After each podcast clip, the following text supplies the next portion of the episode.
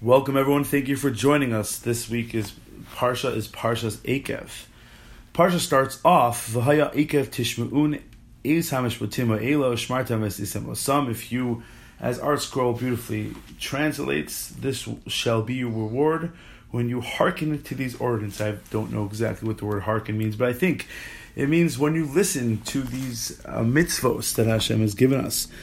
Um, and you keep them and you do them. And then Hashem, V'shamar Hashem Hashem will, will guard for you, as Abris, the covenant He made with the Avos, that He swore to our forefathers, Abraham, Yitzchak, and Yaakov.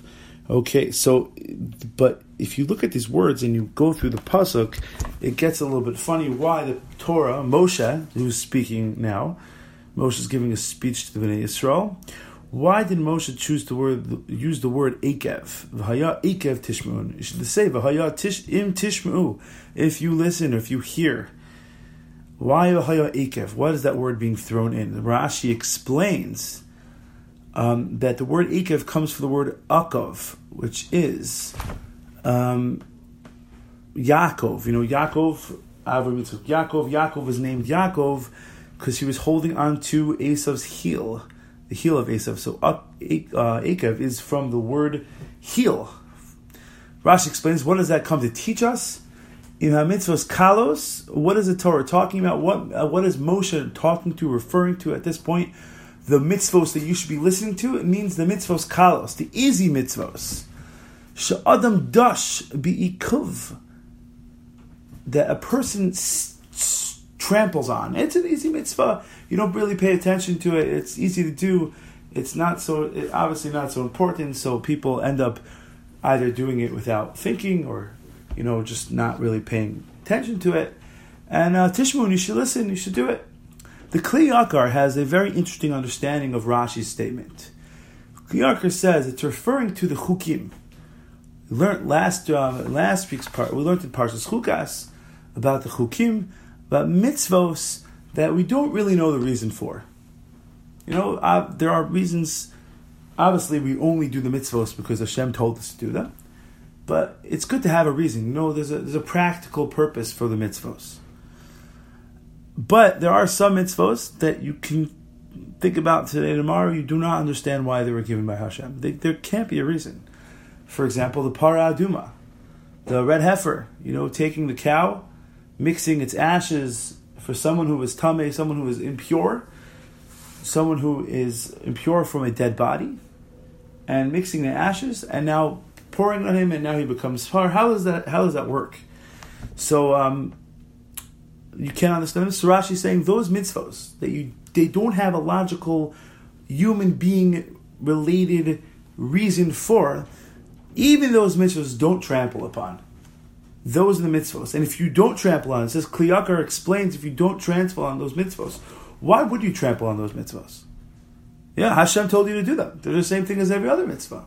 Says the Kli Yakar, because these mitzvos that are, don't have a reason, people, the umos olam, the nations of the world, will laugh at you. What are you doing that for? You know, uh, you want to tell me that you have a mitzvah in the Torah, you know, kaved asavicha ve'asimecha, show respect for your elders, your parents. I can understand that. Yeah, people don't do it. It makes sense. Tzedakah, giving charity. Everyone in Hollywood gives charity. I can understand that. But some mitzvot, you know, uh, I can't think of one off the top of my head. But you know, even mitzvah of tzitzit, it has a it has a practical reason. But you know, people don't really. Understand. Though, what are you doing that for? What is the purpose? What do you need it for? Says the Kli Yakar, but if you say, hey, no, no, no, you know, the peer pressure from the outside world world tells me that there's absolutely no reason I'm doing this, but I still do it. That is when the blessings, Hashem, Moshe's blessings that he gives to the Jews for his passing comes into effect. And I will love you and I will bless you. And I will bless your children, and I will bless the, your ground, your work, your money if you care about the mitzvahs that peer pressure tells you not to do. I think this is this tremendous important lesson. If you look through the Torah, there's many different um, times where, where peer pressure comes in and, and negative peer pressure, positive peer pressure. Let's take a look at, at peer pressure and our, our, how bad it could be, and also the flip side, how good peer pressure could be.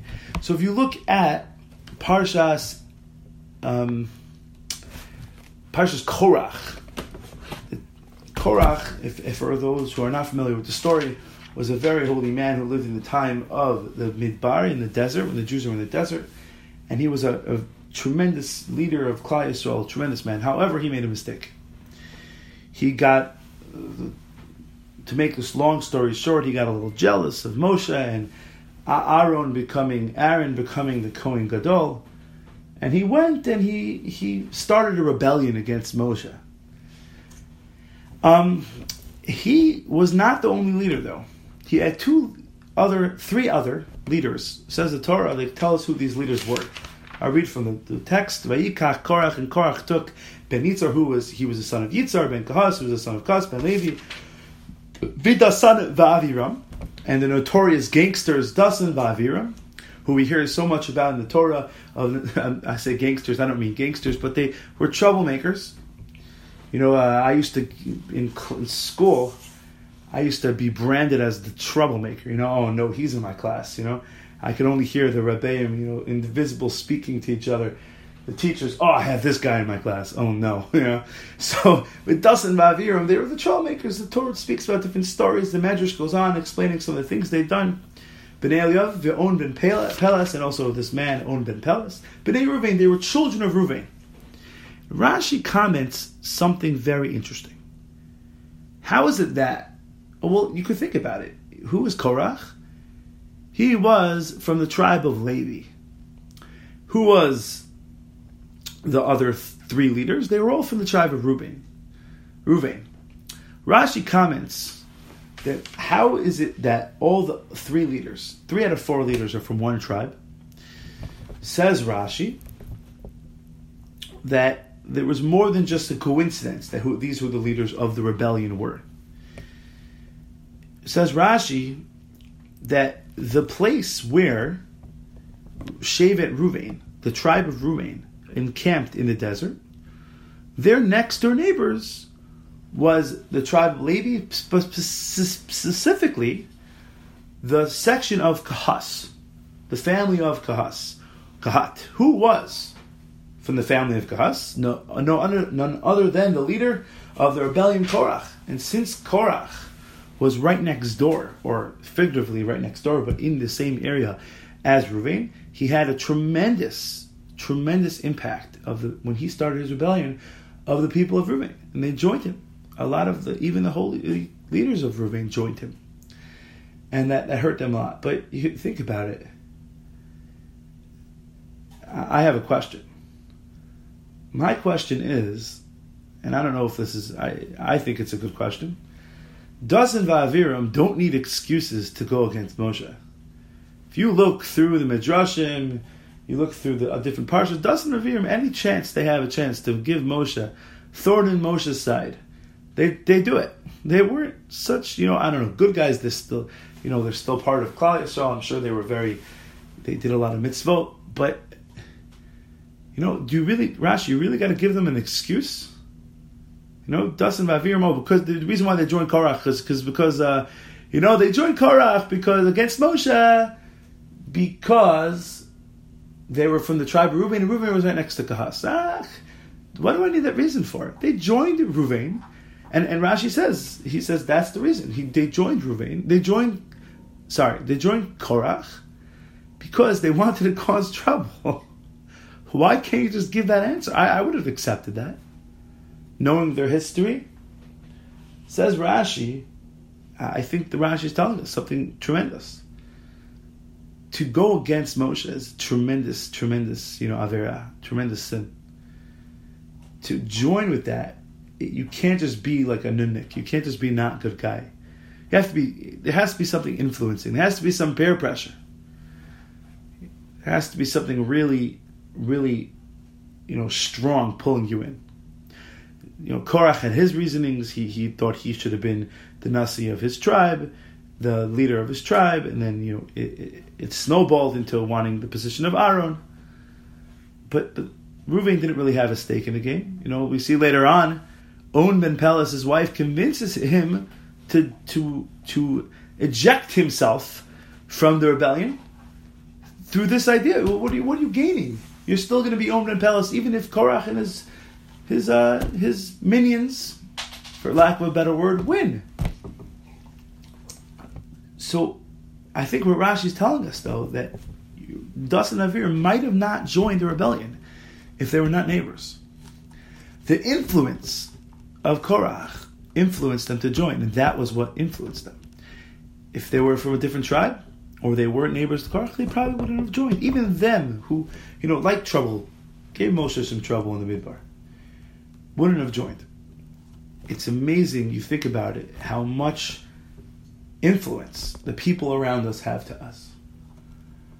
I think even though you know it's a fliver, uh, it's um interesting comparison. You think about it, the food that I like is usually the food that I was brought up with. You know, I had a I, ran, I was a head counselor in a camp this summer, and my staff and I were talking after camp. You know, one of the counselors we were talking about food. You know what we like. You know, it's a funny conversation to have with a bunch of yeshiva bacher, bunch of yeshiva guys. But uh, one of the the Sephardi counselors said to me, he's like, "Ugh, potato kugel, that's disgusting." So I looked at him like, potato kugel? That's the best food in the world. Like, what do you mean? My mother used to make me fresh potato kugel every single every single Shabbos. My wife makes it every Shabbos. It's the most, ah, I look forward to Shabbos so I can eat potato kugel.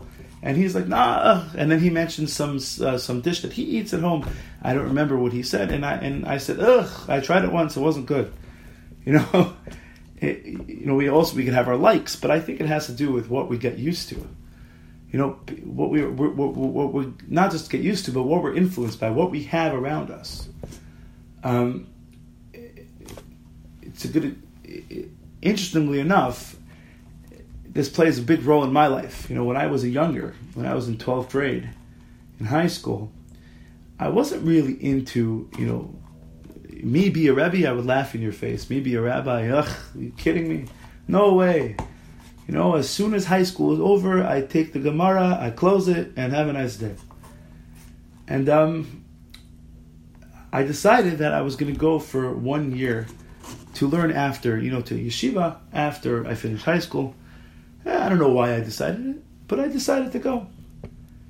Interestingly enough, that year in 12th grade, I dormed, and uh, I was in the dorm in yeshiva, and they put me in a room, not with my friends. My friends were in a different room. They put me in a room with other kids in the, in the class that weren't really. We were friendly. They were nice kids. They just weren't. They weren't my buddies. You know, my uh, the, the, fellow troublemakers in the class. I'm assuming they did that on purpose. They didn't want me to be in the same dorm room as the fellow troublemakers. Now, interestingly enough, I think that that was the reason I went to um, one year beis medrash, and it snowballed into many years after that and eventually my profession as a Rebbe. And I, I, think that's because the influence these kids, these kids were really good kids.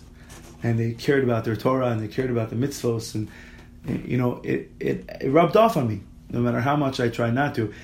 When I decided I wanted to go to yeshiva, my Rebbe sent me, he was aggressively pushed me to go to a certain yeshiva. Not where my friends were going. And at the time, I didn't realize because he wanted to distance me from my friends. Because, you know, peer pressure could, could really, you know, change you know, and obviously these friends I had weren't they were great guys. I love them, but uh, they weren't care that much about Torah mitzvot at the time. So uh, you know, peer pressure. Who we surround ourselves with. Now, Pirkei Avot. Just one last thing on this topic before we go on. The parsha Pirkei Avot. It's uh, Pirkei Avot in, in Perik Aleph, Mishnah Vav. Yehoshua ben Perachya says the most amazing thing. Asay l'charav. Make for yourself a rebbe, a rav. Get a rabbi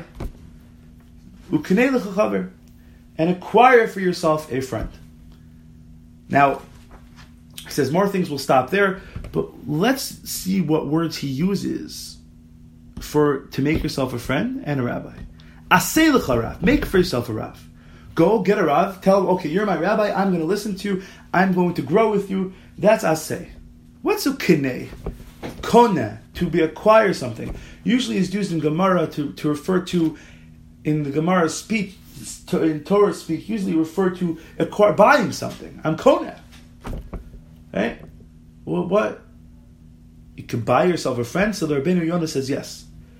The reason why they use the word ukanei lechachaver, he says, is because it's specifically talking about if you can't, if any way possible, if it's friendship that you have to buy, even you know, do it. Find yourself a good friend. The question is why? Why do we have to be, you know, a, friend that could help you grow? What's so, you know, why is it more important, so to speak, than make for yourself a rabbi? Ben says, and uh, different Mefarshim agree, uh, say this also that when it comes to a friend, a friend can tell you things that a rabbi can't tell you. Peer pressure. My rabbi tells me, don't talk during davening. Okay. Tefillah, shh, be quiet. Okay, you know, when his back is, back is turned, okay, he's a holy man. He talks to Hashem Yisbarach. Uh, uh, God listens to his tefillot. Me, ha, who am I? But if my friend, you know, my friend is sitting there quietly davening also, you know, I can compare myself to him. We're, we're, we're, we're, similar on similar fields. We're not, he's not better than me. He could, he could, you know, I'll listen to him. Obviously, he's not going to tell me shh, but he'll, you know, dude, come on, relax. You know, shh, you know, in a nice way. Um, and I think, I think friends usually have more leeway because we don't think they're greater than us. They're on the same playing field as us. And the, to, tremendous. Uh, I, I work with children. I'm a rebbe in yeshiva, and I see it. And, and I teach in two different schools, and I see it all the time: high school, elementary school, all the time. That um, peer pressure, it could change a children, a kid's life, and we have to be careful to to surround ourselves with with friends who are who are al derech Torah, on the pathway of Torah, who want to grow. You know, even if they're not perfect, because no one is perfect. No one. Um, if they want to grow, then we'll want to grow too. You know, and to be a good friend ourselves, it's tremendous. You know, peer pressure can have a tremendous negative. It can have such a positive thing also. Okay, let's go on to later on in the parsha. Um, the Torah tells us a little bit on. We see Moshe continues his his um, his speech and let me find it inside the Chumash. We're talking about ve'achalta. It says ve'achalta v'savato ve'rachta, and you shall eat and you shall be satiated ve'rachta, and you shall bless. So bless. This is the source for benching for birchat hamazon, and interestingly enough, Rav Moshe Feinstein in his Sefer Darash David Darash Moshe asks a very interesting question about um, Birchat Hamazon, about benching. He says, if you look through benching, the Chazal, the rabbis, during Birchat Hamazon, when we thank Hashem for giving us food, says we daven, we pray for the rebuilding of Yerushalayim, of Jerusalem, and we pray for the kingdom, kingship of the house of David. He asks a question though. He goes, okay, that's very important. Shmona Esrei, it's right there. Go open ercha tashuf. Esemach David, right? We have it there. It's right there. Two brachot. More than that, v'sachazen enenu could be construed to ask for Mashiach. There's a lot of things. Gal Yisrael. Why are we mentioning it in benching? Right? Imagine for a second, I don't know, uh, next time you say Asher Yatzar, after you use the restroom, I want you to look at, think about the words. The words are directly to the usage of the facilities. You're thanking God for having your body work, to, for, for making, letting your body work normally. Imagine for a second we put in Yerushalayim in there. What's that for? No, it's important. So same thing with that with uh, Birchat. Why is Yerushalayim Uvenei Yerushalayim Erchodesh Behera? Right? Why is this all in there? And he answers very interesting using a Gemara in Brachot in Mesechtas Brachos. It says that Hakadosh Baruch Hu says, now what's the halacha if I eat bread?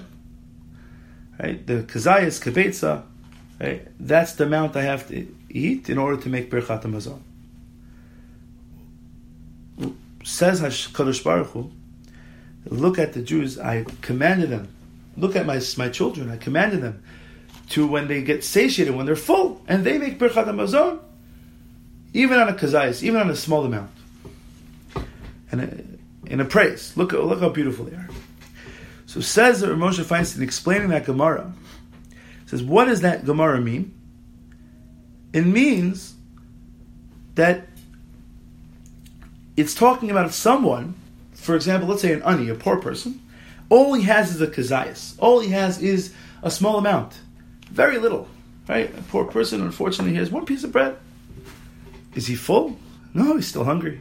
But yet, he's going to sit down, he's going to praise Hashem because he understands that everything comes Baruch Hu, even a little bit amount.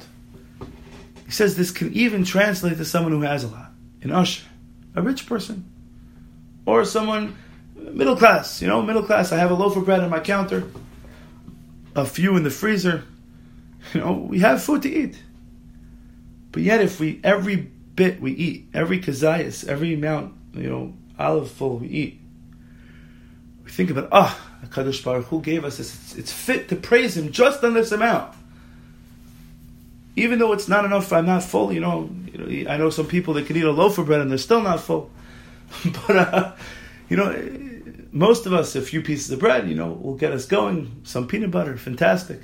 But you know, but when, even a little bit, we're still going to praise Hakadosh Baruch Hu. We're going to take a second.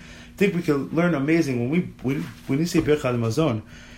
It shouldn't just be oh I just ate a Shabbat meal or Shabbos Shabbos meal which I mean I don't know what you're eating but my family we have chunk we have kugel we have challah ooh, hummus you know some we even have some Israeli influence on our table tachina you know matbucha and we're sitting there eating oh you know to use some some Yiddish mamish fressing we're, we're eating and um, yeah, then oh, then we're gonna bench.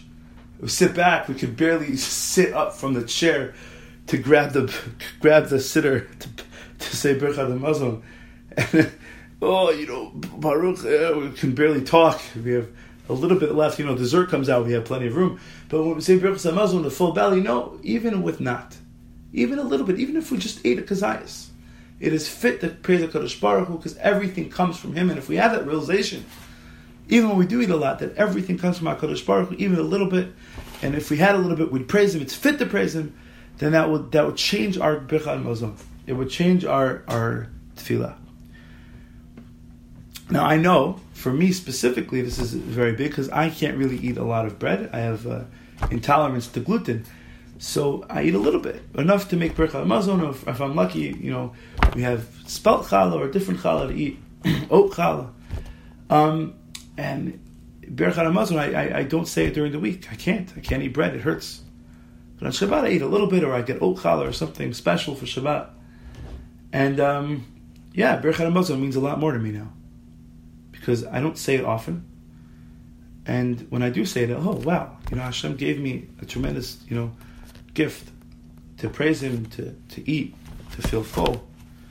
Okay, let's continue to the next portion of the parsha. At the end of the parsha, one of my all-time favorite um, pasukim says in the end of the parsha, says V'ata Yisrael, V'ata with an ayin, Vav ayin, Tav he, V'ata Yisrael, and translating V'ata into now, Yisrael, Jews, Ma Hashem Elokecha Sho'el Mimcha. What does Hakadosh Baruch Hu Hashem? What does He ask from you? Ki im li'ira, only to, to fear Him. And then it says ulehava to love Him. Goes on to do the mitzvos. I always I always see this pasuk when pasuk when we are leaning in shul every year. The same thought goes over my head. You know, what does Hakadosh Baruch Hu want from you? Eh, not too hard you know, we have to, you know, fear him and love him and do all the mitzvot. You know, I heard from from a rabbi on a CD on a tape. Um, he was saying, I don't know what the source was. Was saying that there was a sefer that he found that they say, how do you get Ruach HaKodesh? How do you get uh, Ruach HaKodesh? So, uh, so he said the first one is that you go and um, you know, focus on love of mitzvos Then what's the next thing we do after focusing on love of mitzvos? Then we go and so I'll skip the second one. The third one is you go to the mikvah. But what's the second one? You ready for this? Second one is you keep all the mitzvahs, all 613 to the best ability. Yeah, tall order. Yeah, not so hard. Yeah. Tell Yisrael, what does the Kodesh Baruch Hu want to? Kiyam You have to fear him. Who you have and love him. It's almost a little bit, uh, you know, interesting. But uh, but that's what a Kodesh Baruch Hu wants: to fear, to love him. But um, there's a sefer that my father showed to me a while back, written by my father's, I think, great uncle. It's a sefer called Chassan Yeshaya, or great great uncle Chassan Yeshaya, and I saw in this an interesting idea. Um, he wants to know what is this with this word ve'ata, vav ayin tafe, and now. Just, just write Yisrael. What's and now? So he says he brings proof from Chazal that what does vi'ata mean? It means it's, a, it's talking about doing tshuva, repenting, returning to Hakadosh Baruch. So says he quotes the Ratzag Milublin, Sadik Kadosh Levracha. He quotes him as saying that what is tshuva? I'll read it inside. Shechol echad yomer. Every person says ma dehave have. Whatever happened, happened. Mahayom v'hala eskal tov. From now on, I'm going to be good.